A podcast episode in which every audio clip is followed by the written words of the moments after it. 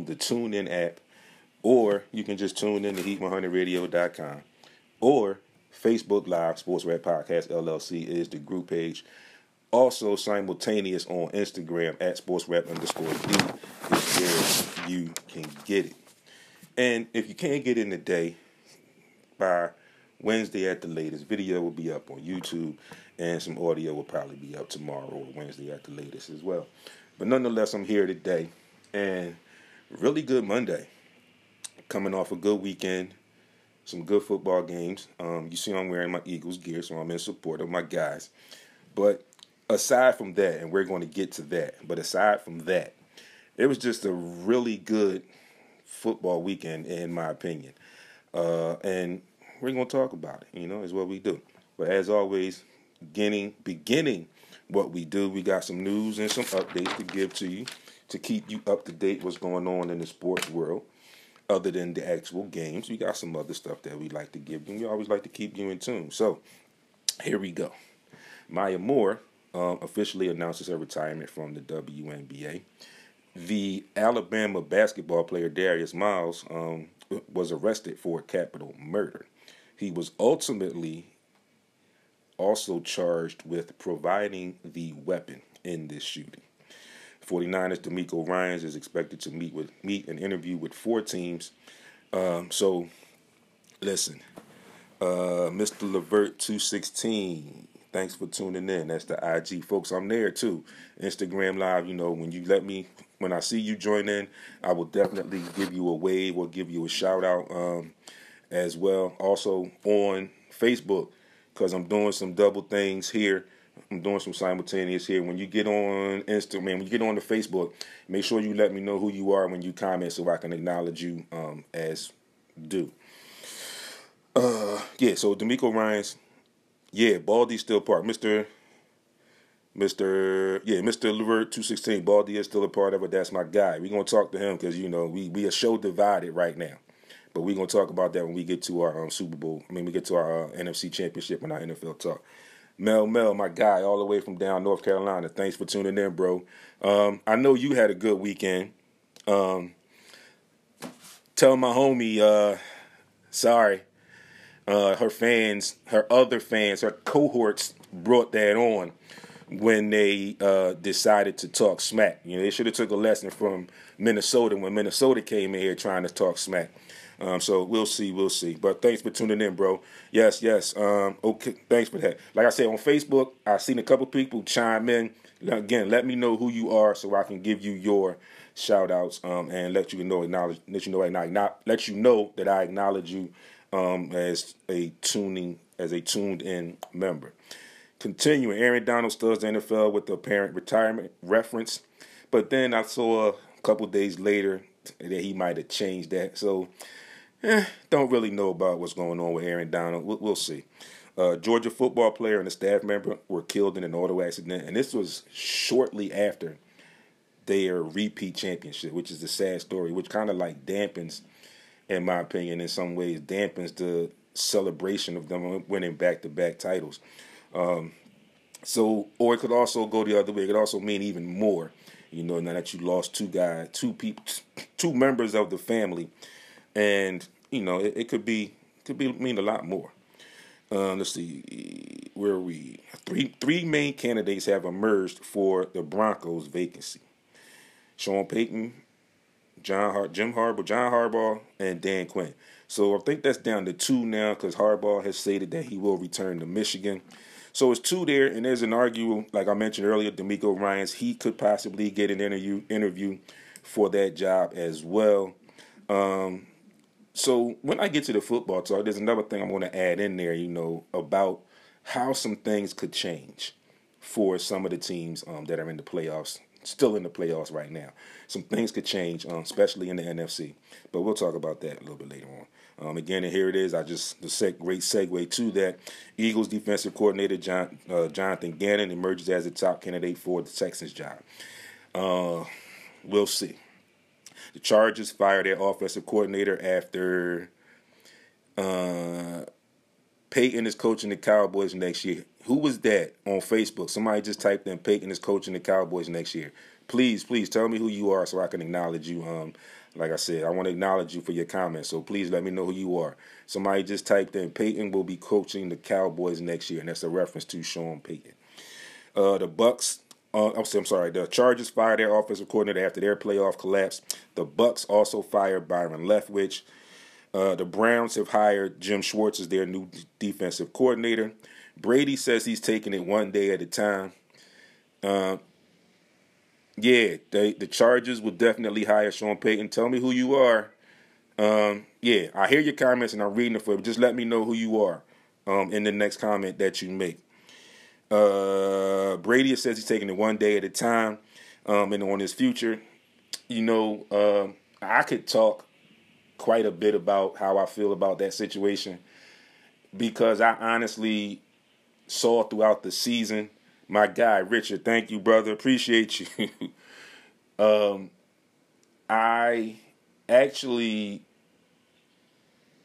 am not really in a great way about that situation. Like I said, I think that situation is going to play itself out the way it will, and I'm just going to let it happen. I'm not going to really harp too much on it. But again, throughout this season, I felt like Tom Brady showed where he is now in his career. Uh, the team was eight and nine. They got in the playoffs. I mean, they got in the playoffs because they won a division. Eight and nine, a game below 500, winning the division.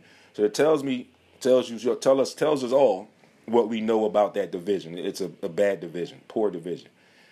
Um, the other side of it is his play was just not what everyone will say we are used to as far as Tom Brady when everyone calls him to go. And you all know how I feel about that situation. We're not going to get into that part right now. But it showed. Um, it also showed in the wild card game against the Cowboys last week. He's not the same.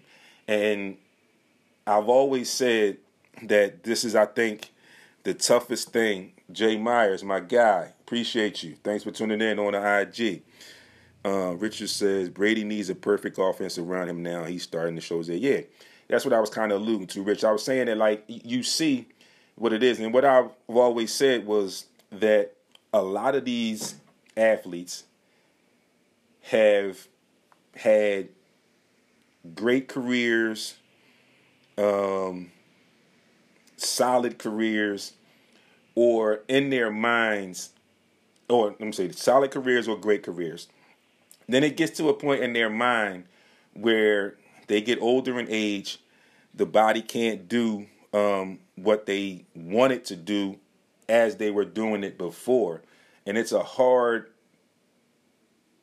grab for them at that level, especially at that professional level. It's a hard grasp for them to pick up on that and say, look, I, I, I can't do it. My, my brain says do it, but the body says no. Like I said, when I met, when I make this reference, I always reference the Kobe Bryant documentary where Kobe Bryant basically said, he said, my mind was telling me I can do things, but the body couldn't do it, and I knew that was time. But again, like I said, I'm not um, upset or discouraged, I don't feel some type of way. I just take it for what it is, and I understand that for athletes, especially at that pro level, when you get to the point where you get older and you've had a pretty good career, a solid career, or a great career, it's very hard to come to grips with the time, with the situation that you can't do it like you used to, and you may be time to start looking at hanging up the shoes, hanging up the cleats, hanging up the hockey, putting up the hockey stick, whatever, you know, walling the baseball bat, whatever you need to do. It gets to that point, but it's tough. Uh, Mr. Levert, two sixteen. Yeah, we're gonna definitely talk about that matchup in just a few minutes. Um, let's see, where were we? LIV Golf um, is on the verge of announcing the TV deal. When I talked about this way back when, I, I said that I felt like something was going to happen, and I was also very curious as to where um, their funding came from for the purses that they were putting out, and, and how they needed to have this media presence or needed to be focused on some stuff to get them out. And now apparently they're announcing a TV deal. So we'll see what happens with that and how everything plays out still with them and the PGA. Former NFL player Jarrell Poe was arrested on kidnapping charges. Uh, the Titans hire 49ers director of player personnel um, to be their next GM, and his name is Ron Carthon. Harbaugh said earlier set to return to Michigan. Um, a Michigan staffer was placed on um, administrative leave amid police investigation, and later he was fired due to that same um, police investigation. LeBron Vince um, last week um, about refs not making calls, which is nothing new, something that happens with him a lot. Uh, the Dolphins fired their defensive coordinator after three seasons. The Ravens are confident that they can reach a deal with Lamar Jackson. The Ravens and OC offensive coordinator Greg Roman agreed to part ways. Usain Bolt was apparently scammed out of his entire life savings. This was apparently about um, uh, let's see, it was apparently about 12 mil was estimated, and they left him with 12,000. Um, and his reports are out that Chiefs quarterback Patrick Mahomes has suffered a high ankle sprain. And we know those high ankle sprains, we know how those injuries can be. Um, that's one of those injuries that is nagging. Jay Myers um, on the IG, folks. I'm here too. I'm on IG too at sportsrap underscore D. Check me out. Tune in. Let me know you're here. I'll shout you out. Uh, Jay Myers, he says uh, with the kidnapping. You say kidnapping? Yeah. If it was his own kid, that's wild. Yeah, it's really wild. Um, I didn't really get into a lot of details on that story, but I just thought it was weird, you know, when I saw it. So I added it in today. Uh, so right now, and I thank everybody that's tuned in. Mr. Levert, uh, 216, Jay Myers, my guy, my other guy on Facebook, uh, Richard Drummond. Uh, on other, the last one on Instagram, Mel, my guy from down in North Carolina, Eagles fan, another house divided down there. Uh, so we got some things to get to, folks. We we got some stuff that we need to get to. First thing I want to do is I just want to do this real quick.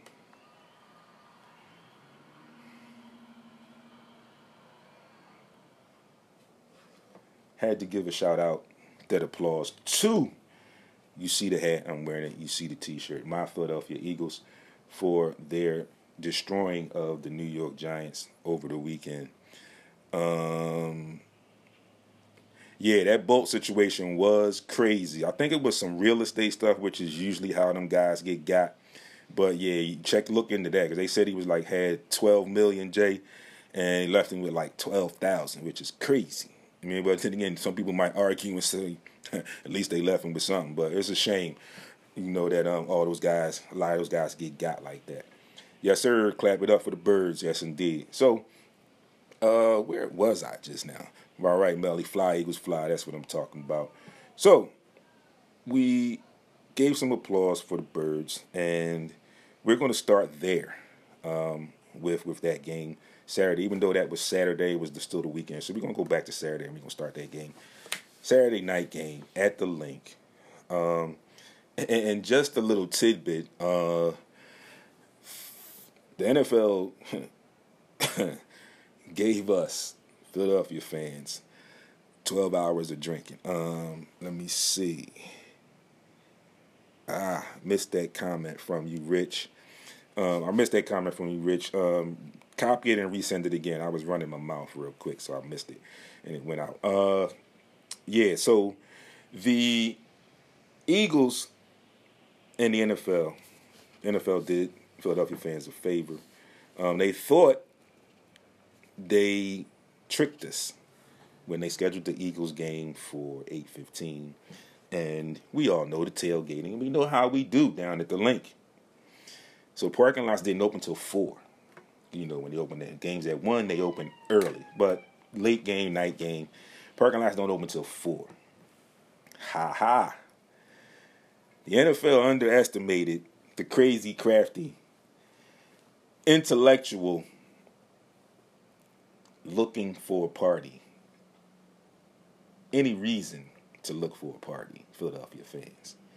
So there was a lacrosse game scheduled in the park in Wells Fargo Center. So you know what the Eagles fans did? They bought tickets to that game so they could start the drinking early and already be there. So NFL, whatever you did in your research, try it again because it didn't work. Didn't work at all. We got our you know what in and we did what we did. And then our team, our guys got on the field and did what they did. So real quick, you know, they always say it's tough to beat a team twice in a season. Even tougher to beat a team three times. And the Eagles did it this year. Beat the Giants. Rich, okay. Rich's comment says, How about them Eagles? Pundits saying the Giants are going to beat the Eagles. I said, if the Eagles run the ball with the best O line, we'll take care of it. Absolutely. Uh, and, and I think, you know, like I was telling people a lot too, Rich, I told people they should have, the Giants fans that brought on that, you know what, kicking, should have um, thought about and went back and replayed and remembered what happened when Minnesota tried the same thing. So what happened to them, Minnesota? And Minnesota was quite the opposite. Minnesota came down and drove down and scored right away and was hype and never saw the end zone again. In our game um, against the Giants, they didn't see the end zone till the third quarter. But nonetheless, 38 7. Ironically, same score few years ago when we beat Minnesota. Same score, same date, January 21st, a few years ago. That game against Minnesota was the championship game to get to the Super Bowl. This one was the divisional round to get to the NFC Championship. So, we look at I mean, I mean, I can go through the stats like I had intended to, uh, and it's a lot of things you can talk about, a lot of things you can take away from this game. Uh, you can take away that the Eagles um, were the dominant team, the far more superior team. Rich uh, Eagles defensive line was dominant. Reddick was all over the field, absolutely. Um, Jay Myers on the Instagram said not even a field goal after that. That's tough. Yeah, it, you know um, that that shows where this defense is. It shows the growth of our defensive coordinator. Um, on the other side of the ball, it shows the growth of our quarterback. It shows the improvements um, made to the team by our GM, uh, Big Jim seventy one. Thanks for tuning in. Um, it uh, it shows the improvement of the coaching staff on the offensive side of the ball. So there are improvements from last season all the way across the board, and I think most importantly, and it's been talked about slightly, um, as Jen, I'm to give reference Jalen Hurts as in the conversation for the MVP. Um, I saw a tweet, I think yesterday or the day before, maybe it was yesterday, because they played Saturday, it it was yesterday, and it showed, and it was kind of referencing how in the Kansas City game, uh, when Patrick Mahomes got hurt, Chad Henne comes in, takes a 98 yard drive, and scores a touchdown it was kind of representing like, oh, but Gardner Minshew's not doing that. So Jalen Hurts is very much important to our team. And I said that same thing when he sat out those two games, um, and then came back. You know, they were going to take it easy, but then like Saturday's game, they're they're pro- slowly bringing him back up to where we want him to be. Um, he said he feels better, feels a lot better, and and like you say, you, you know, from what we saw, from what we've seen the entire season, and, and I'm just gonna run through his stats for yesterday. Um, you saw what a healthy Hurts is to the Eagles, and he is an MVP player. Yes, indeed.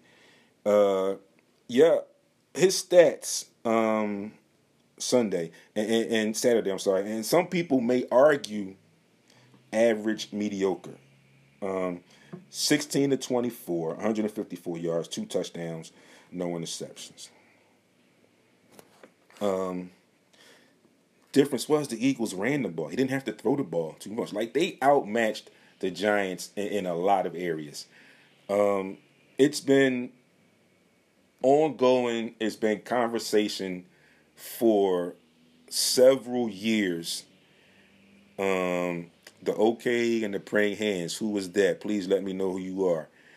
Um, it's been ongoing dialogue for, for, for quite a few years now uh, about the Eagles' offensive line, and let's start, let's start there with that one facet of where we are with this football thing and this recap of this game, because the recap of this game is going to be somewhat boring, if you will, for some people because it's totally one sided. And, and, you can argue um, that I'm biased, but no, I'm not going to be biased today. I'm an Eagles fan, and I'm going to tell you some things that I saw um, within the Eagles game, and I'm going to show you, tell you some things. Okay, Lowell Rich, thank you, brother. And I'm going to tell you some things that I saw in the 49ers game yesterday. Um, Jay Myers on IG, he says we barely lost those two games without Hurts. That should say a lot about our team. It definitely does say a lot. Um, Giants couldn't match up how physical our O line is running up. Our running, game. yeah, great, great points, uh, Jay Myers and, and Mel. And again, what I was getting to is I said like the, the offensive line, like I said, we'll start there. Been in the dialogue, been in conversation for the last several years. Even when it got to the point where things were getting shaky, when we got to the whole firing of Doug Pederson and all the Carson Wentz situation, even in the midst of all that, there was still always talk about this Eagles offensive line being the best, being, being one of the best, if not the best. Right now, last two games, same opponent. We finished the season against the Giants, and, and we're right they rested players because they were locked into where they were um, in the playoffs. See, and I totally get that, understand that, and I'm not discrediting. I'm not going to discredit that game. Okay, I'm going to take it for what it is. We should have beat them. We could have beat them anyway, but let's call a spade a spade. They rested players, key players. We were a better team. Our quarterback was coming back. We should have beat them than we did. Plain and simple. We get a week off. They play. Amazing game against Minnesota two things I took from that game, and this is just backtracking a little bit. The Minnesota game, uh, Minnesota uh, Minnesota Giants game. The Giants went in there with the mind frame riding their momentum, figuring we don't have anything to lose. This is the team that we can go in and we can probably get this team. On the other side of the ball, Minnesota basically showed you who they were. They're kind of like the Dallas Cowboys. You don't know what you're going to get. And the Giants really, really beat them, went all out and beat them. They attempted to ride that momentum, and, and the Eagles beat Minnesota. The Eagles are a m- m- more well-rounded team. We're a better team. And again, that offensive line starts that off Giants um, Beach versus Eagle game. 63 point differential. Giants are the superior team. How people didn't think the Eagles would show up. Yeah, yeah, Rich. You know, it, it, it's it's crazy how how people thought that anyway. But nonetheless, it is what it is. And again, like I said, the offensive line, in my opinion, right now is the best in the NFL. 200 and let me see, what was our total team rushing yards on Saturday? So we had 44 rushing attempts, leading into 268 total rushing yards. Okay, like I said, 154. It was still almost 200 yards passing. But, like I said, the running game, and, and what I've been saying all season long is these coaches on the Eagles' coaching staff has improved. They learned some things. That they learned some things about their players, their personnel. They did what I always say. Coaches, in my opinion, should do more of, and and this just goes back to plenty of conversations we had. Um, let's see, 268 yards. If the Eagles rush like that, they will beat any team in the NFL. Yes, I, I do think so too, Rich. My sister, thanks for tuning in on the IG side. Listen, I talked to y'all about her too. Men Two Sports Management, um, Ladies First Sports Management. Check her out. You know, that's my girl, my sister from the Shy. Uh, let's see. I got a quick question. Just Jay Myers, do you think the Eagles would have made four straight conference championships with Andy Reid? Um, actually, they did. Um, they only got the advance to the Super Bowl once, but they did. Um, this team, where they are right now, I think if they keep everything together, and, and you know, one of the reasons that I, was going to get to this, and I might still have time to, is Saul Carter said for four reasons why um, Howie Roseman should be uh, executive of the year, because he set this team up to be successful for the next several years, and I can easily sit here and, and maybe even quite honestly say we didn't expect it to be this good. Okay, we expected our team to be better, especially with that draft night trade, and we picking up pick up AJ Brown. We knew DeVonta Smith was going to be better, and we knew that Jalen Hurts was going to be better. We didn't think he was going to be MVP better, but we are going to take it, and we love it. But again, Eagles' offensive line it starts there when they get mean, dirty, and nasty, like Richard said, there's not a team that can beat us if we can run the ball like that. And a lot of things that people have been also saying, adding in on the national stage, is the fact that with the way that we can run the ball, with the offensive line that we have, with the defense, and I'm going to get to that in a second, we have tools. Like Nate Burleson said this morning, I heard him say, he said, you talk about teams that have weaknesses. He said, right now, the way the Eagles are looking, there's not a weakness. And we know what A.J. Brown is. We know what DeVonta Smith is. D- Dallas Goedert, arguably one of the best tight ends in the league. Again, we get to that offensive line. And then, like we said, with Howie Roseman, the pieces that he brought in, uh, the three running backs. Boston Scott is the giant killer. Miles Sanders had a career year. Kenny Gainwell is that consistent third down back that can do both run between the tackles, run or three team, run between the tackles and run outside and catch the ball out of the backfield.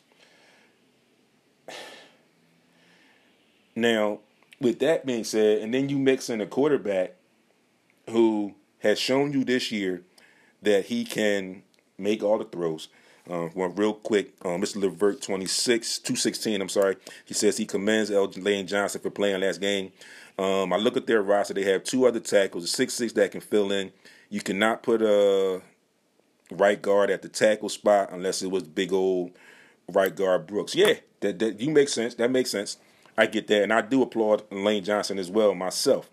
So, getting back to um, the thing, you add in a quarterback that's mobile, that has shown you that he's worked on his his technique, his his game. He can make the throws, and he can extend plays and he can run the ball. And he's not a tough tackle. He's not an easy tackle, rather. Yes, sir. Thank you, Jay. Appreciate you tuning in, bro. Wish you all the best over there, man. Do your thing. I see you. I see you. Every time you post something, I see you. So keep doing your thing over there, bro. I'm watching. So now we move. Let's move to the defensive side of the ball. You talk about defenses, and you talk about matchups. Um, you see what Lane Johnson means to that line, and he will. He is a wall out there. Yeah, absolutely, absolutely. Um, you move to the defensive side of the ball. Another case, in my opinion, for Howie Roseman getting a very good look in the shot at Executive of the Year. Defensive line was pretty stout last season You drafted the rookie, the run stopper, Jordan Davis, good from a solid program, national championship program in Georgia.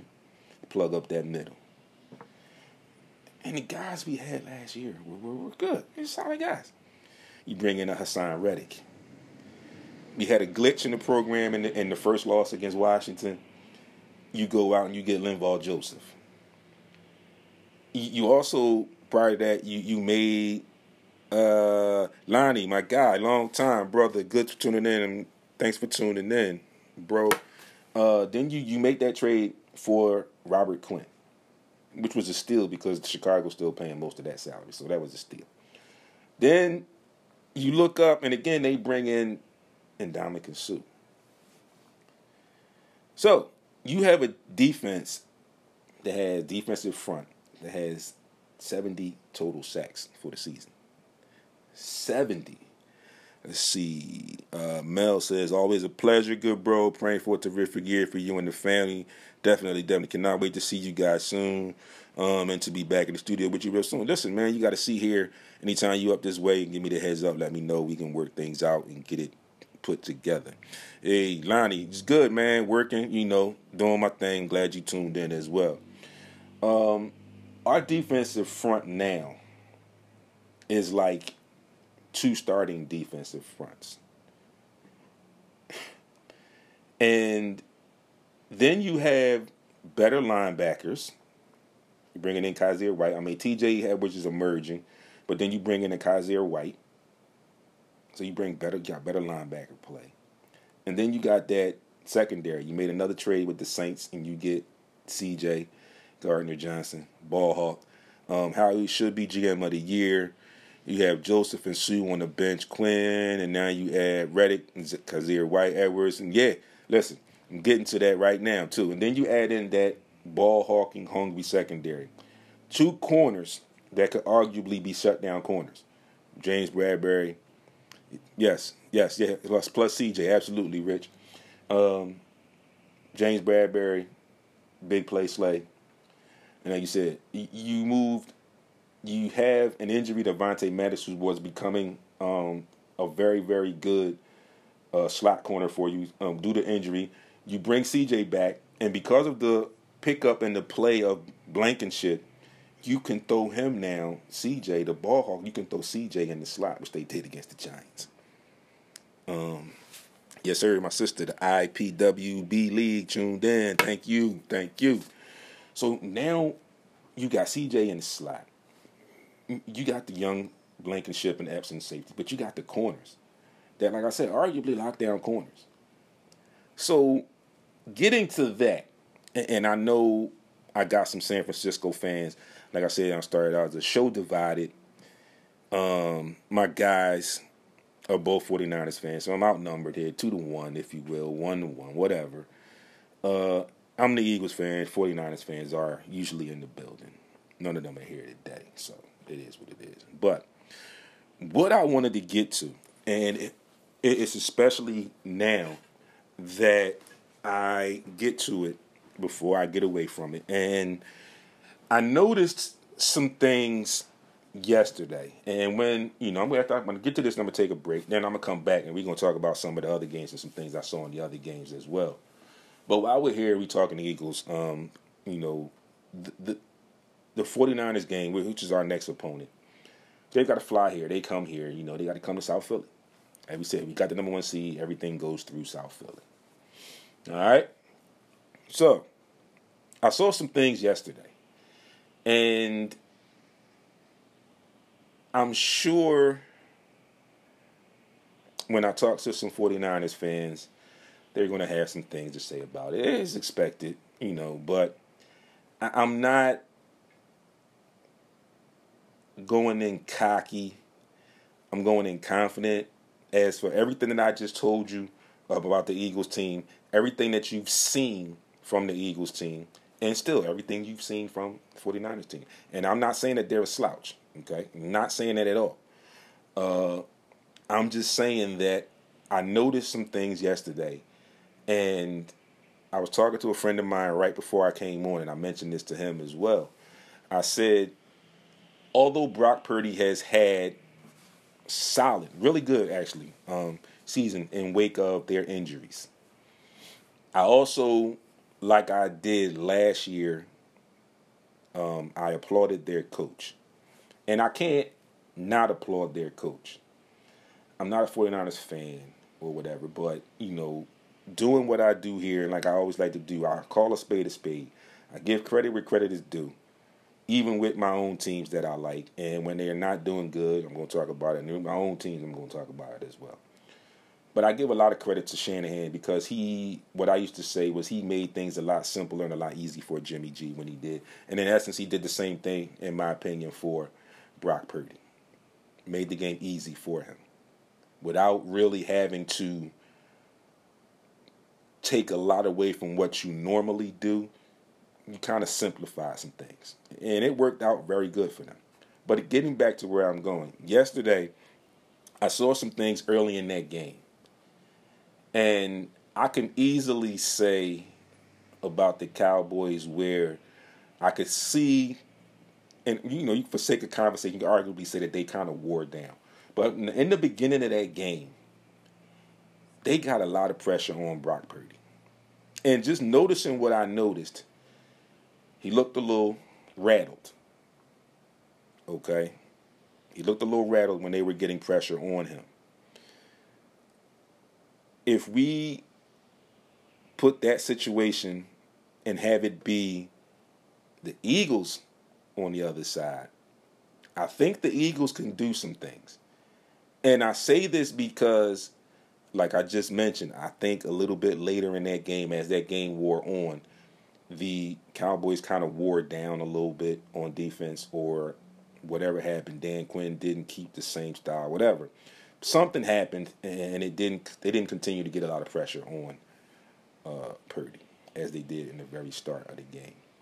But again, like I just mentioned about the Eagles, like the Eagles are playing with like two starting defensive lines. So it's not like you get any or you get a lack of, if any, um, slacking on that front because the pressure can continue. Uh, let's see. I be I believe the Eagles can score enough on the 49ers that the defense and the Eagles defense can get enough stops on the 49ers. Yeah. And you know, that's that thing I always said about the Eagles. Yeah, great point, Rich. That's that thing I've always said about the Eagles too. I said if we can just manipulate points, I've always said the defense will always keep us in it. It's just up to the offense now to, to, to sustain drives and make sure we get points. And we're to the point now yeah, Lonnie, that defense was tired by the fourth quarter. That's what I said. I think they broke down. One of the things about the Eagles' offense now is it's weapons. Like you got a mean, nasty front, top five tight end, top five wide receiver on one side, top ten wide receiver on the other side, running back who had a career year, MVP candidate at quarterback. People will definitely, or 49ers fans will definitely argue the Deebo Samuel and the Christian McCaffrey factor. Christian McCaffrey suffering from a nagging calf injury. You saw how I won't fully say take away, but you saw how you can play Deebo and make it difficult for them to get the ball to him. I will say that. I think our overall secondary is better than the Dallas Cowboys' overall secondary. They may have us at the linebackers. I think they got some pieces on that defensive line, but I think our defensive lines are better. And again, I saw, like I said, I saw some things where you know the, the pressure, in my opinion, got to him, got to Brock Purdy a little bit. Um, he still had a decent game yesterday, but I, I felt like you know it, it's kind of like you got that feeling that one of those games was coming. Um, they kind of got it together. They adjusted, made some, you know, they made some adjustments.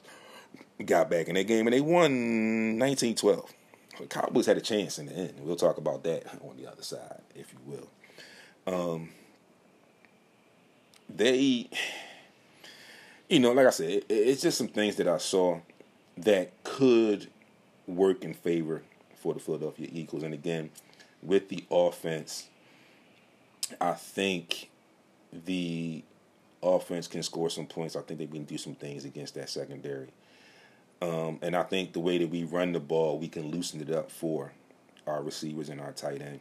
Also, one thing I do think that we will definitely need to do is we will definitely need to possibly keep a running back in on some chip plays, um, things of that nature, so Jalen doesn't have to run a lot.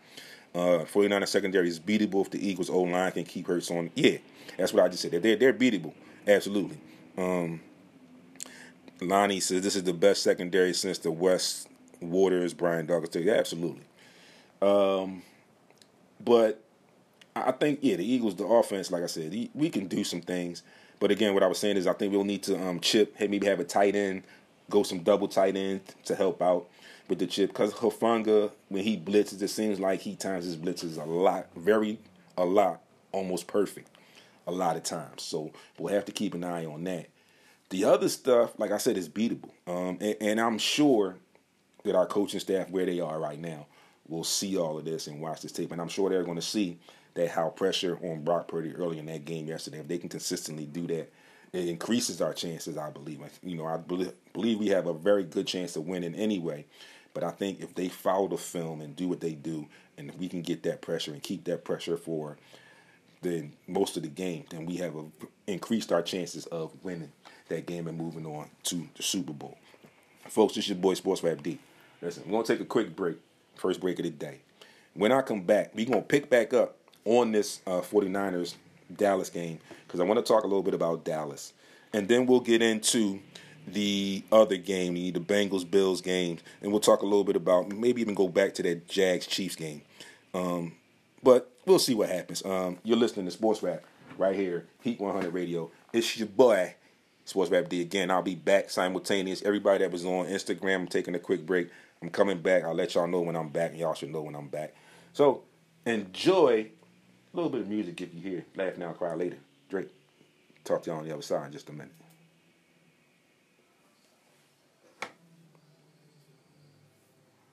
Again, we are back for this second installment, uh, second half of the Sports Podcast right here on Heat 100 Radio. You know where to get back to. Facebook, Sports Podcast LLC is the group page. Also, Let's see here. Oh, Instagram at Sports White underscore D. I'm just messing with y'all. Y'all know where to be. Shout outs to everybody that came back. Mr. Levert 216, thanks for you jumping right back in so quick. Um, I'm gonna give all of y'all a shout out at the end. Um, probably do another video, separate video at the end once I give everybody shout out for support because I definitely appreciate the support and all you guys tuning in and all your comments. And like I said, once again, if you are just tuning in, on Instagram, I can get you good. Instagram, I see all your comments live and ready right there in front of me. On Facebook, when you comment, as you saw my guy Richard Drummond doing, and I'll be waiting for him to come back if he's not back already. Please, please, when you comment on Facebook in the group page Sports Rap Podcast LLC, please let me know who you are and you know in your comment. You can either put it at the beginning or at the end, you know, so I can acknowledge you like I always do and like I like to do. So we're gonna get back into some more of this um, NFL talk, some more NFL talk, man. And like I said, I told you how I feel about the Eagles against the 49ers. And I mean, there's gonna be a lot of talk. There's gonna be a lot of chatter, of course. Um, I know quite a few uh, 49ers fans. Like I said, my partners, my co-host, 49ers fans. Another good friend, two-rated comedian. You know, he's a he's a 49ers fan. A couple other people I know, some other people I know are 49ers fans, but that's nonetheless. So, you know, we're going to do what we do as fans, and I'm going to do what I do here. But again, like I said, I just mentioned to you, uh, my guy Mighty must be done with the gym. Well, you're sneaking in, so glad glad you soon in though. Anyway, um, as well, um, you know, it, it's going to be fun. Like I said, it's going to be fun. We got a week into it. It's going to be fun. So we'll see what happens. Um, but getting back to um, cool, cool. So now you hear you missed the Eagles talk, so you're gonna have to go back and watch that. But here we go. Let's get back to this 49ers Cowboys game yesterday. Um, like I said, I, I, told you what I saw in the 49ers and some things I saw, like we like to say, some kinks in the armor. th- that I think could work for the Eagles. All right. I'm going to be the proper show host right now since I'm on here. I'm going to be the proper show host. I saw some things that I feel like the Eagles can take advantage of that will help them in getting the win. Although, overall, I still feel like the Eagles can get the win anyway. Um, I, I just feel like we are the team that's between the two. We are the team that's tougher to scheme for, and and the reason I say that because when you look at the 49ers, you consider they're tough to scheme for because of their coaches and the designs of their plays, and for specific players. With the Eagles, it's tough because same positions, we've got a little bit more there. So I think the Eagles starting wide receiver duo is better than the 49ers starting receiver duo. The tight end matchup, I don't know how to gauge the tight end matchup. Um, if you will, for sakes of argument and debate purposes, let's I'm gonna go with the tight ends canceling each other out. Okay, I'm gonna go there. Just play devil's advocate and let the tight ends cancel each other out. Our quarterback, yeah. We do have a backup that could play if we really, really need to, but hopefully, more than likely, we won't need him to. I don't know what the situation is on the other side because they're at their third quarterback right now. So I don't know what their situation is after Brock Purdy. On the running back side of the we've got a three headed monster, actually a four headed monster, because our quarterback can also be considered a running back at times. And on the defensive side of the ball, I think our corners are better. Where we are right now, I can give San Fran the advantage at one safety spot with Hufanga because we have injuries and we now have our best safety playing the slot corner. So I can give the 49ers the advantage there. But I still think we can win. But getting back to that game yesterday, and where I'm going is where everybody's talking this morning. Um, I've been on the break. I was scrolling through some stuff, and I saw everybody. Stephen A. I'm gonna have to go back and check out what he did, and I know he, he had a magnificently fun time talking about this game um, this morning. So I have to check his stuff, and maybe I'll check what he did. Maybe I'll give some commentary on my own on what he did later on the day or whatever. But Cowboys. they they did it to their fans again.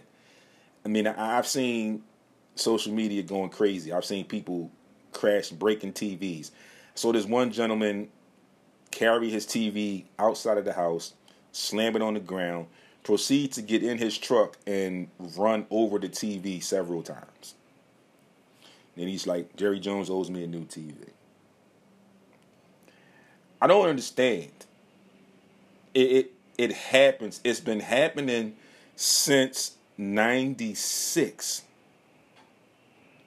So I guess you can arguably say last year's playoff win was fool's gold. This year's one playoff win was also fool's gold. Dak Prescott, like Amari Cooper allegedly said that he was the black Kirk Cousins. interceptions yesterday. Two interceptions. So you had that issue with the kicker. A couple times he came through for. This is why this score was so low. 19-12. Like the defense is played. But this just shows you some of the things I said that I saw about the 49ers. Took him a minute to get going, but when you got that pressure on Brock, he looked a little rattled. I'm not saying I said what I see. He looked a little rattled. On the other side, Dallas couldn't get it together on offense. So we saw some struggles on both sides on offense for both teams. Okay? But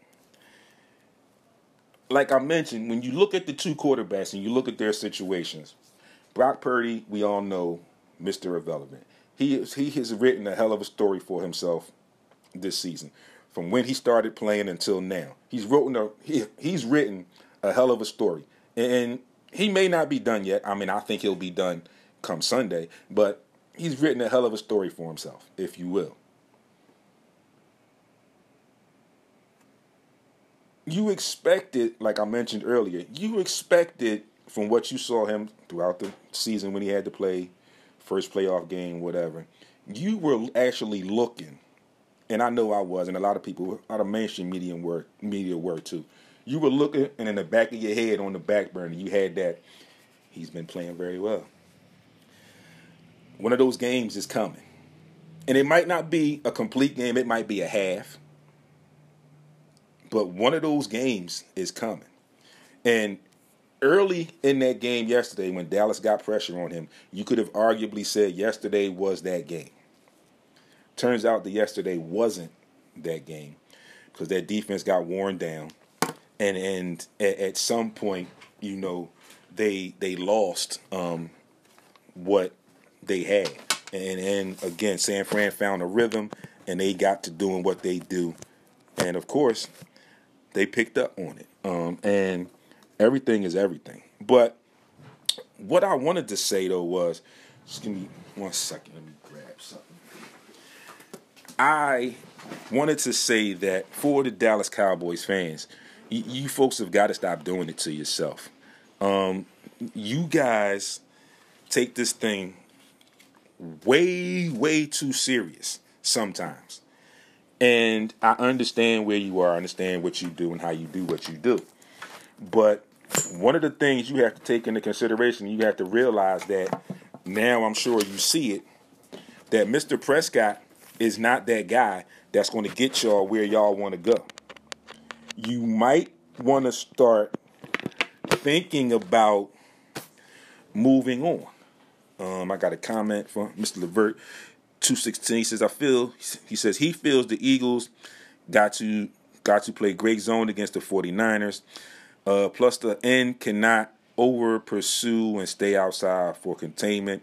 Plus, the linebackers have to play great man against their own run RBs. Yeah, you know, and I mean, Haason Reddick has to be Haason Reddick and be all over the place like a madman, like he has been.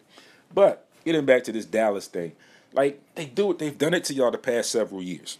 You know, I mean, I can easily go and say it's been this number of years, but it's been quite a few years, and, and, and you know, you get your hopes up, and it's kind of like some of the things that people used to always say about the Eagles. Oh, they're gonna get y'all hopes up, and y'all gonna have a great season, and y'all gonna get blown out in the playoffs. All right, it is what it is, you know. And I mean, and we take that in stride as the Eagles fans that we are. We take it for what it's worth, and we gonna still talk our smack and do what we do and get to it and how we get to it. So, like they saying, it's a Philly thing, and this is where we are now right back in the NFC Championship. But, you know, with, with, the Cowboys situation, you know, they lost Tony Pollard, which hurt. Uh, yeah, their team has not been good since Emmitt Smith. Yeah, you know, they they all, you know, in a lot of ways, um, some not a lot, but in some ways, Jerry Jones kind of reminds me, in his Dallas organization, the way he runs things, kind of reminds me a little bit of how folk used to talk about the Yankees back in the day, when they were like Steinbrenner's just going to buy the players he needs to win and keep winning. And you can, you can kind of have a debate, and you can talk about it like that with the Cowboys situation, where you know when they brought in Amari Cooper, and then that didn't end well, and then you know you look, they brought in this season they brought in T.Y. Hilton. And like what was going on with T.Y. Hilton? Like he made, I think, one catch yesterday, and then you didn't hear his name at all. So, you know, with the coaching availabilities that are out there, um, Sean Payton being the number one on that list, the situation with the Cowboys now, again, in my opinion, I think you need to think about preparing yourself to move on from Dak Prescott. Uh, you will arguably lose your defensive coordinator to a head coaching job, so you'll have to replace that. You will arguably, and this is just based on how Jerry Jones has reacted over the past several years and things of that nature. Yeah, the kicker's done. Of course, yeah, thanks, Mr. Levert. Yeah, the kicker's done. He should have been done. I think there may come up an issue with the head coach, Mike McCarthy. Again, being as though Sean Payton's out there and some other names are out there. So some things will change in Dallas. Um, you know, like I said, that that the way that situation, like I said, I think I, I think they're to the point where they have to begin to grasp on the fact that they they may want to try to move on from Dak Prescott. It is what it is. It's just it just is what it is. Uh, on staying with the same note and somewhat topic, you look at the 49ers, same situation there. Um, some things could possibly change as far as on the defensive side of the ball. DeMeco Ryans, like I mentioned earlier, set the interview with like four teams. Well deserving, um, if you will, because he's done great things with that defense. So, arguably, possibly, some things could change there. The Chiefs, I don't know what the situation is with Eric Bieniemy where he can't get a job, but they look like they may may maintain them and the Bengals look like they may maintain um, the most stable as far as coaching staffs and, and and like somewhat immediate changes right after the season. Um, on the Eagles side of the ball, possibilities of Jonathan Gannon being pegged for somewhere else, and now with, with whatever the way the season plays out, maybe some possibilities with Steichen also. Uh, but you know, I, I don't I don't know how that's going to play out. I mean, I, I kind of think, yeah, nobody wants to live big red. Yeah, that's absolutely right. I, I think with the Eagles situation, um, like I said, there's talk. Um, I think it would definitely have to be the right situation for either one of those guys to leave. And like I said, I haven't heard a lot about Steichen, but I've definitely heard the name Jonathan Gannon come up um, a couple times. I think it's going to be. I think, I think for them it would come down to a right situation, and depends on if they win it this year. If they win the Super Bowl this year, that could arguably change things as well. You know, other than possibly if they don't win it, it could be just the right situation to take this opportunity. Because I don't know, like I always say about that thing with that head coaching thing, it's like, listen, sometimes you got to take it because arguably you don't know if or when it's going to happen again. So some situations you got to take it, and then some situations you just don't because you don't feel it's the right thing. And again, you still look at in the mirror. You look in the mirror, and you think in the back of your head that same situation. You know, it, it, and that's a tough decision because, like I said, you got both sides of that fence. You got that side of the fence. Is look, is is it the right situation?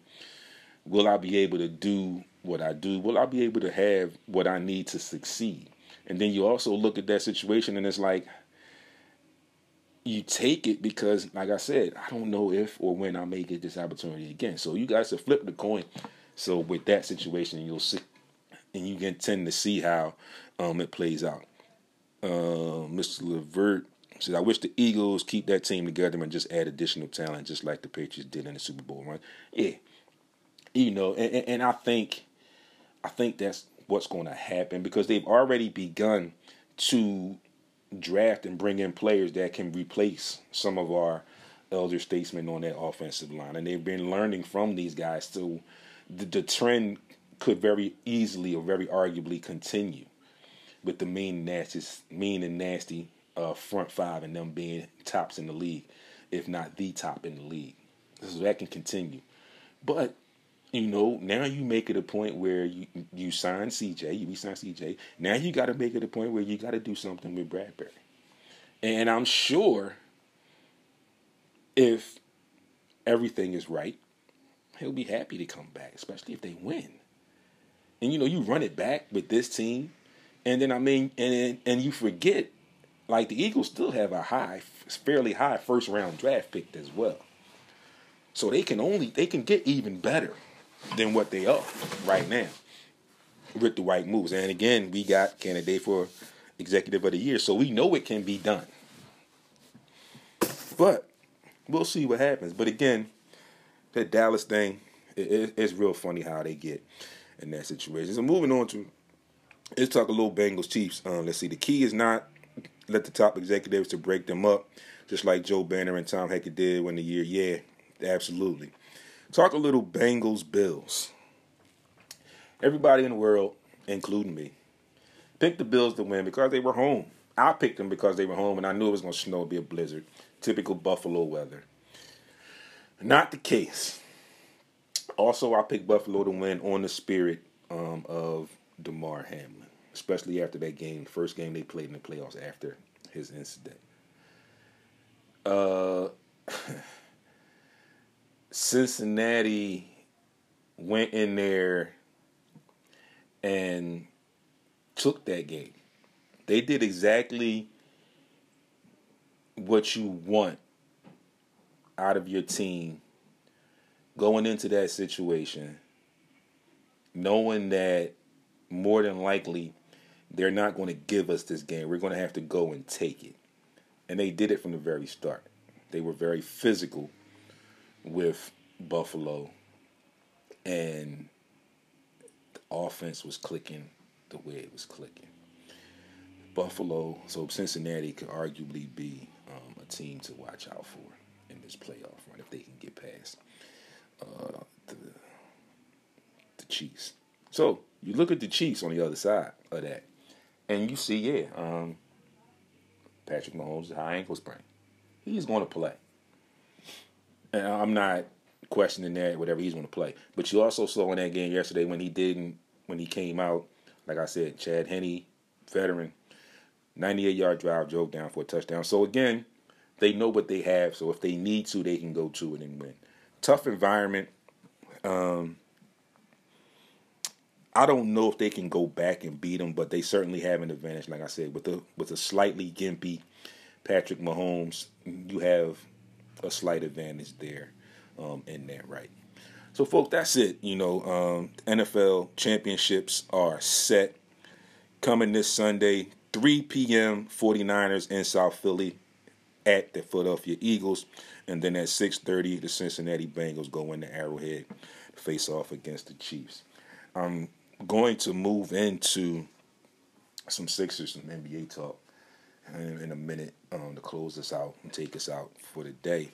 So again, you know, great great dialogue with everybody here from the Eagles standpoint and everything else, and I appreciate everybody that chimed in um, and had their input. Uh, before we move on to our basketball segment, um, I just want to give a quick shout out. Temple U, T for Temple U University. Fight, fight, fight for the cherry and the white.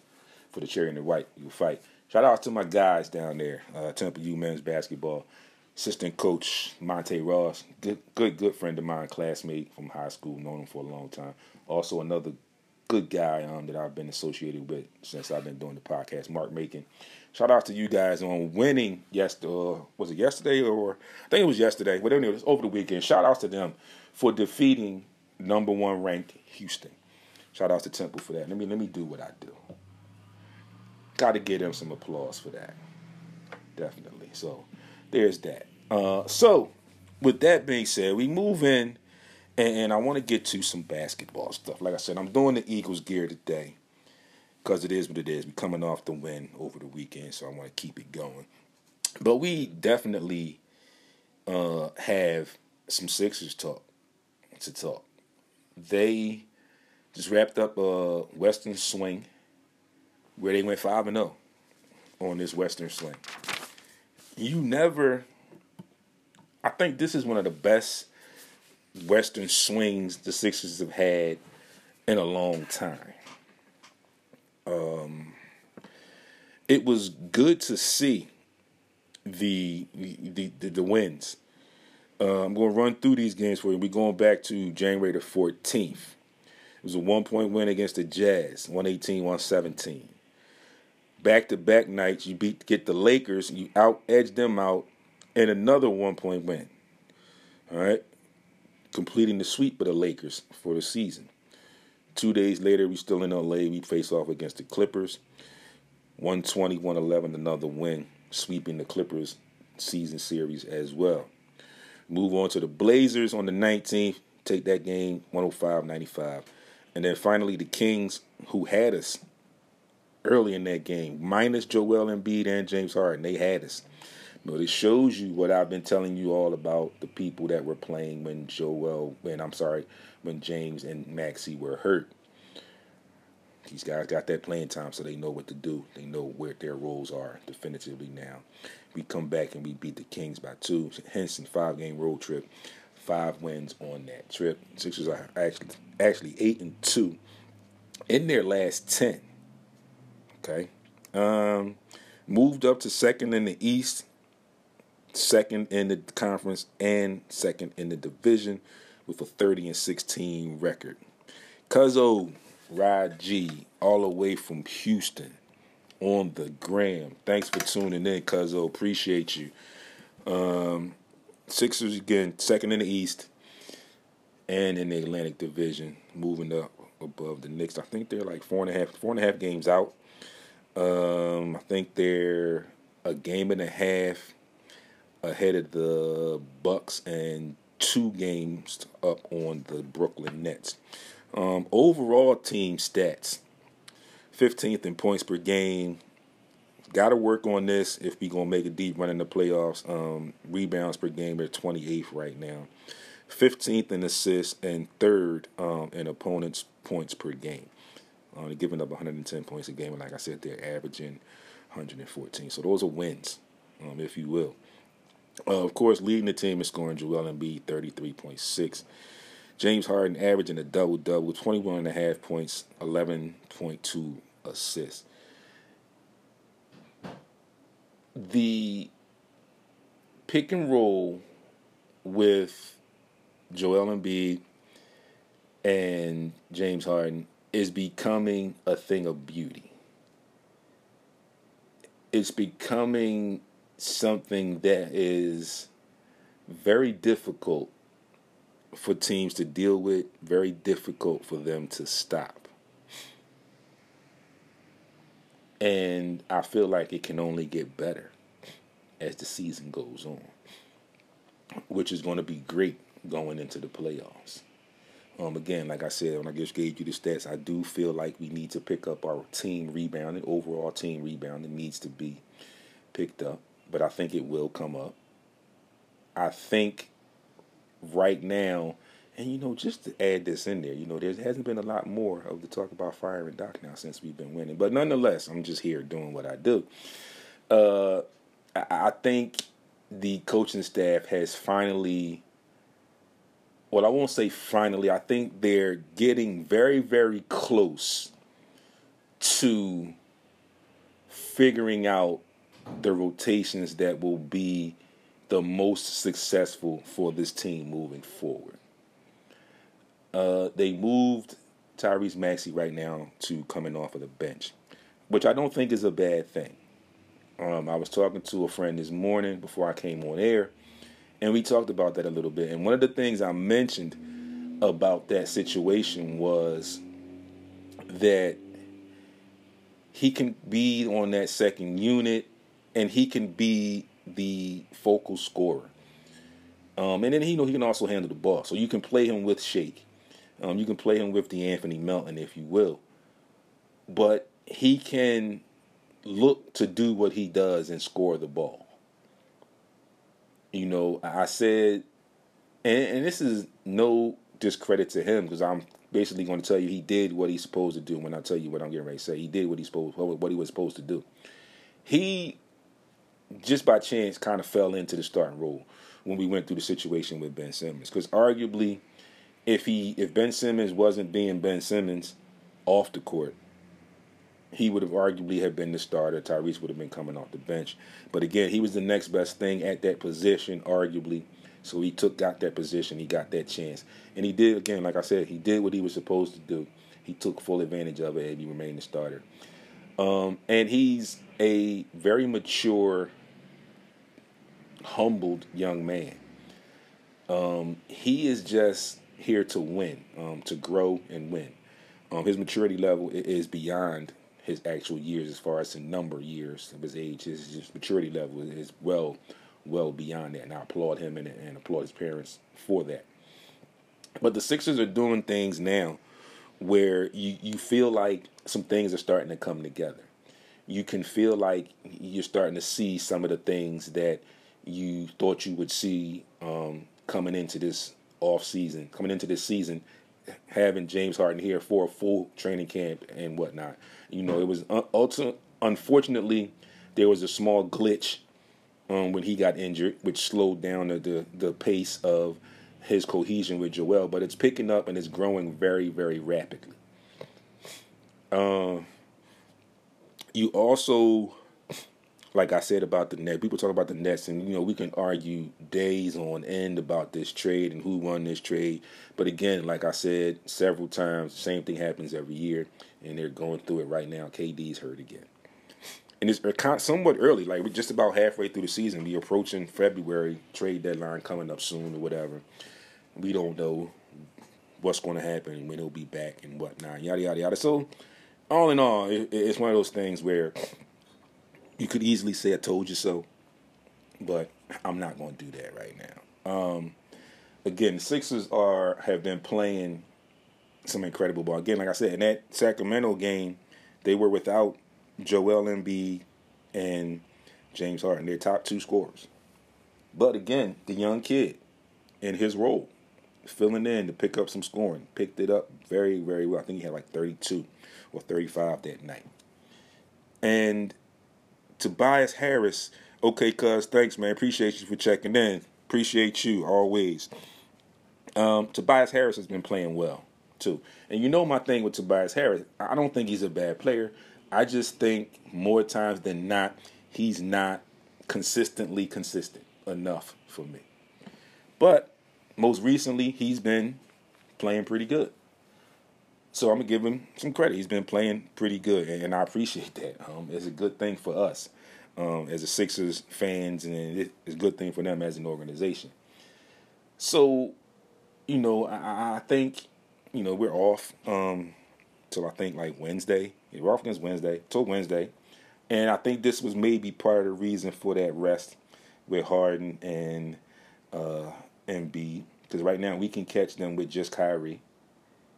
Because I don't think KD will be back on Wednesday, so we played on Wednesday at the Wells Fargo Center. So you can get down there, get down there, and make a lot of noise.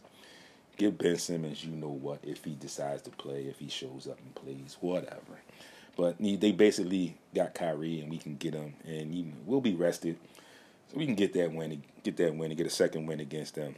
Um, so, you know, it is what it is. Like they were, they were here earlier in the season. I was at the game earlier in the season. We got that win, so we can get another win, and then that way, I think we can pretty much um, get a grasp on, get an upper hand on them for the season series, and it is what it is.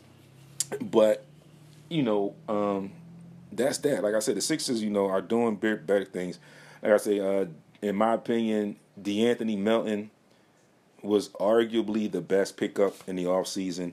Um, with the with the increasing minutes now for Montrez, he's been performing um, a lot better since he's now knowing that he's going to get these consistent minutes, which I think is a great thing for him. Um, I think Doc will begin to roll Paul Reed in um, every now and again when he needs a spark. EA Fish, my guy Sean, what's going on, homie? Uh, I, I think Doc will be able to now try and figure out where he can throw uh, Paul Reed in because Paul Reed will give you sparks when he can. You know, the other night he had like 14 rebounds. He led the rebounds, I don't know, 14, but he, he led the team in rebounds. And he had quite a few offensive rebounds. So he brings that energy. It's just a matter of finding the right spots to insert him in in games and in the lineups and things of that nature. But I think Doc is starting to figure that out um, now, and, it's coming to him. So you know that's the Sixers start. Like I said, um, second in the conference right now, second in the division, can only get better. Thirty and sixteen record. and you know, people talk trade deadlines coming up. I, I don't think the Sixers will be making any trades um, unless it's something an offer that they can't refuse. Because of their issues with the luxury tax, I think they'll be more leaning to the buyout market um, where they can do some things and stay right right where they are on the threshold of that um, tax penalty. But you know, we'll see what happens. You know, like I said, if a deal comes across that like immediately increases their chances of uh, making the team better, I think it'll be well thought out before it gets done. But I think it could possibly get done. Uh, but I don't think anything major um, is going to get done by the trade deadline. So, um, let's see. Um, who was this? Lee Cole, Lee Colbert Nail Creations. Thanks for tuning in.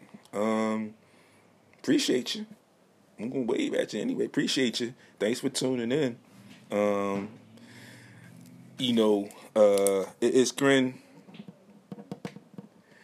crazy how the Sixers have increased. I'm writing some stuff down here on my notes, man. So I can acknowledge people as I do all the time when I get off air and things of that nature. But yeah, six is doing pretty good. Um, like I said, it, it's only going to get better, in my opinion. I think they may keep Tyrese Maxey where he is coming off the bench for a little bit, um, and let him just go up, just go out there and play basketball. You know, um, he looks like he's at his best when he's doing that. If, whether he, and the thing is, you know, he, he mentioned in the press conference, he said Doc kind of stresses to his guys. He said, you know, it's not important it's not important if you're in the starting lineup. It's a little bit more important if you're in that closing lineup. And Tyrese Maxey has found himself in that closing lineup a lot. Even though he's coming off the bench, he's still playing starter minutes. So he's getting the tick, as we like to say, and he's doing this thing with it. So I'm sure all of you have heard about the issue with Ed Reed and him being um, pegged as the head coach, Bethune Cookman. He blew that. Um, he he went the wrong route um, in his complaint. He complained about the school not being able to ratify his contract and pay him, but he kind of went public with it when he shouldn't have. I think he went on like Twitter or something, and then it ended their relationship. It didn't end pretty. Um, and then after that, I saw an article um, with Tamika Reed and Eddie George, and they talked about being a coach at an HBCU. And here lately, we've seen in the two, I would say, predominant sports, basketball and football, where we've had NBA greats, NBA legends, NFL greats, NBA NFL greats become coaches in this H in the HBCUs. And what Tamika Reed and Eddie George were saying is that people that get these opportunities don't really understand that it's even tougher there because in that community, it, it's like a long lasting community that carries over or carries in from when these young men and women were young, where a lot of them come from somewhat broken homes or, you know, financially strapped homes um, where in their youth, their coaches, some of their coaches were like their father figures, uncle figures, um, disciplinarians. Um, they uh, even in the article there were points when uh, Eddie George even said, like, in some of these situations, the parents would be like, "Yo, you want to act up in school? Don't make me call your coach." So that carries in to this HBCU thing, where you're not only as a great in your respective sport, football or basketball, you're now getting looked at again as that uncle, that father figure, that mother figure, that aunt, that uncle, that big brother or whoever, and you have to uphold this, and, and it's a lot heavier. That weight is a lot heavier there than it is at a mainstream school, and, and that's just kind of like what they wanted to put out there and let everybody know and, and, you know, Deion Sanders said he had the support of Ed Reed. And Ed Reed's issue was like with the conditions of the school, you know, the gym, the facilities, and all of that. And you know, everybody's not Deion Sanders. You know, it, it, it's going to be a long-lasting story of what Deion did at Jackson State. But again, everybody's not Deion Sanders. Everybody's not Coach Prime. Everybody has to find their own niche, their own thing. And you see what it has done for Deion. And we went through that whole dialogue, wherever.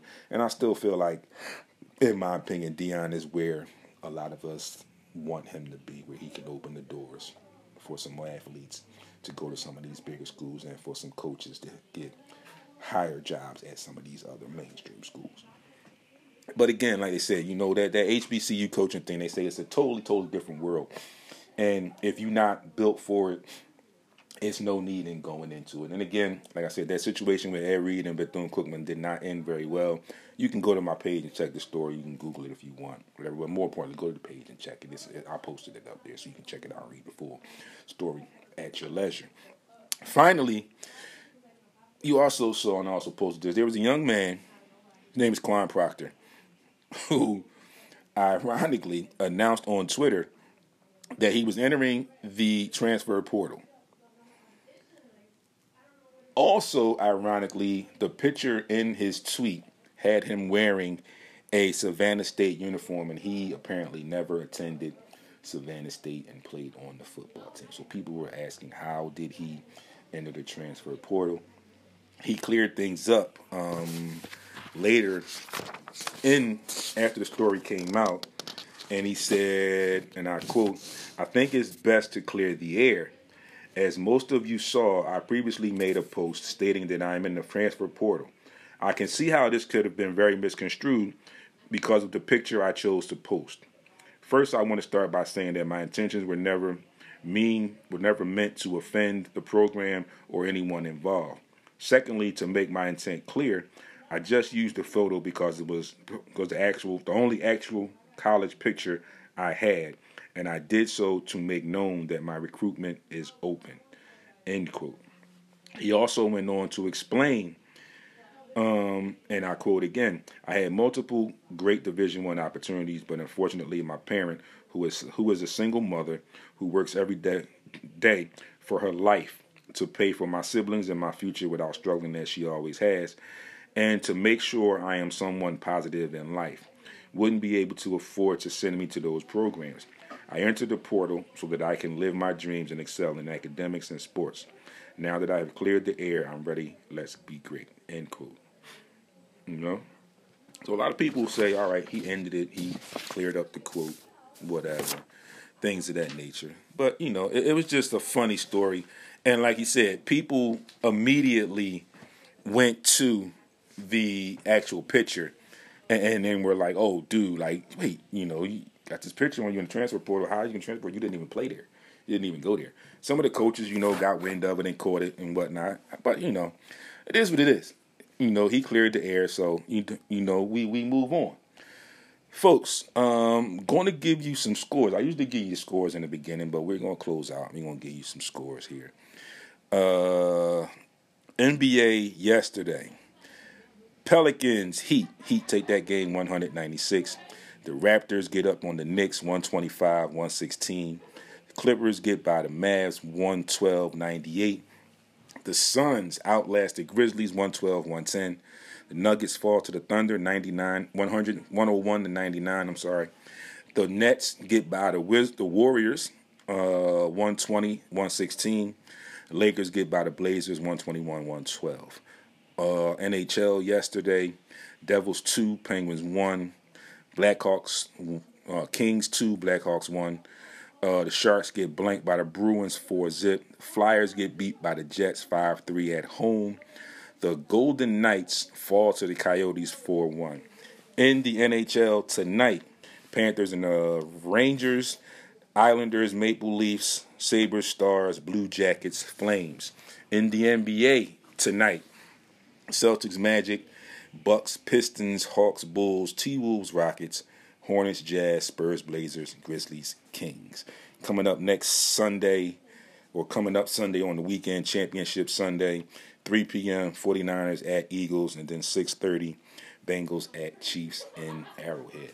Folks, thank you all for tuning in. Thank every everyone that tuned in today. I definitely appreciate the support. Like I said, you know where I am. You see me live now at SportsRap underscore D on Instagram. At Facebook, Sports Rap Podcast LLC is the group page there. Um, also at Sports Rap underscore D on Twitter. Folks, I need y'all to do me some solid, do me a favor. Y'all see my videos every morning. I need y'all to get over to YouTube. Make sure y'all subscribe to the channel, Sports Rap TV. Get over there and subscribe to that channel. You know, subscribe. Check out the videos. It's like a hundred and some, hundred plus videos over there. Some old shows, some new stuff, some current stuff. Get over there, check out the videos. Um, there's also some audio up there as well. Get over there, check out the videos. Click the thumbs up for the videos that you like. Hit that bell so you'll be notified when new content is up. Also, you can get the audio after today on Spreaker, iHeart, Spotify, most of your podcast outlets. And also, folks, coming soon, we got something else coming up for y'all. Now, I'm not going to tip too much. It's still in the works. But I also wanted to say, and I posted this question. You can go back and check it out if you will. If not, you can leave me comments under this video. I have I posed a question, and, and you know, um, thinking about a collab with some folk, and I wanted to know how many people would come out to an on location live broadcast for like an NBA watch. So we watch NBA games. Um, we would do a live broadcast. You can get your five minutes of fame. Talk to us about your team, about the game that's on, or whatever. Just hang out with us and talk some sports. A live broadcast in a setting where it would be like a watch party podcast on location thing. If you were interested, then look down below when I post a video when I'm done. Down below, you see me nine down below.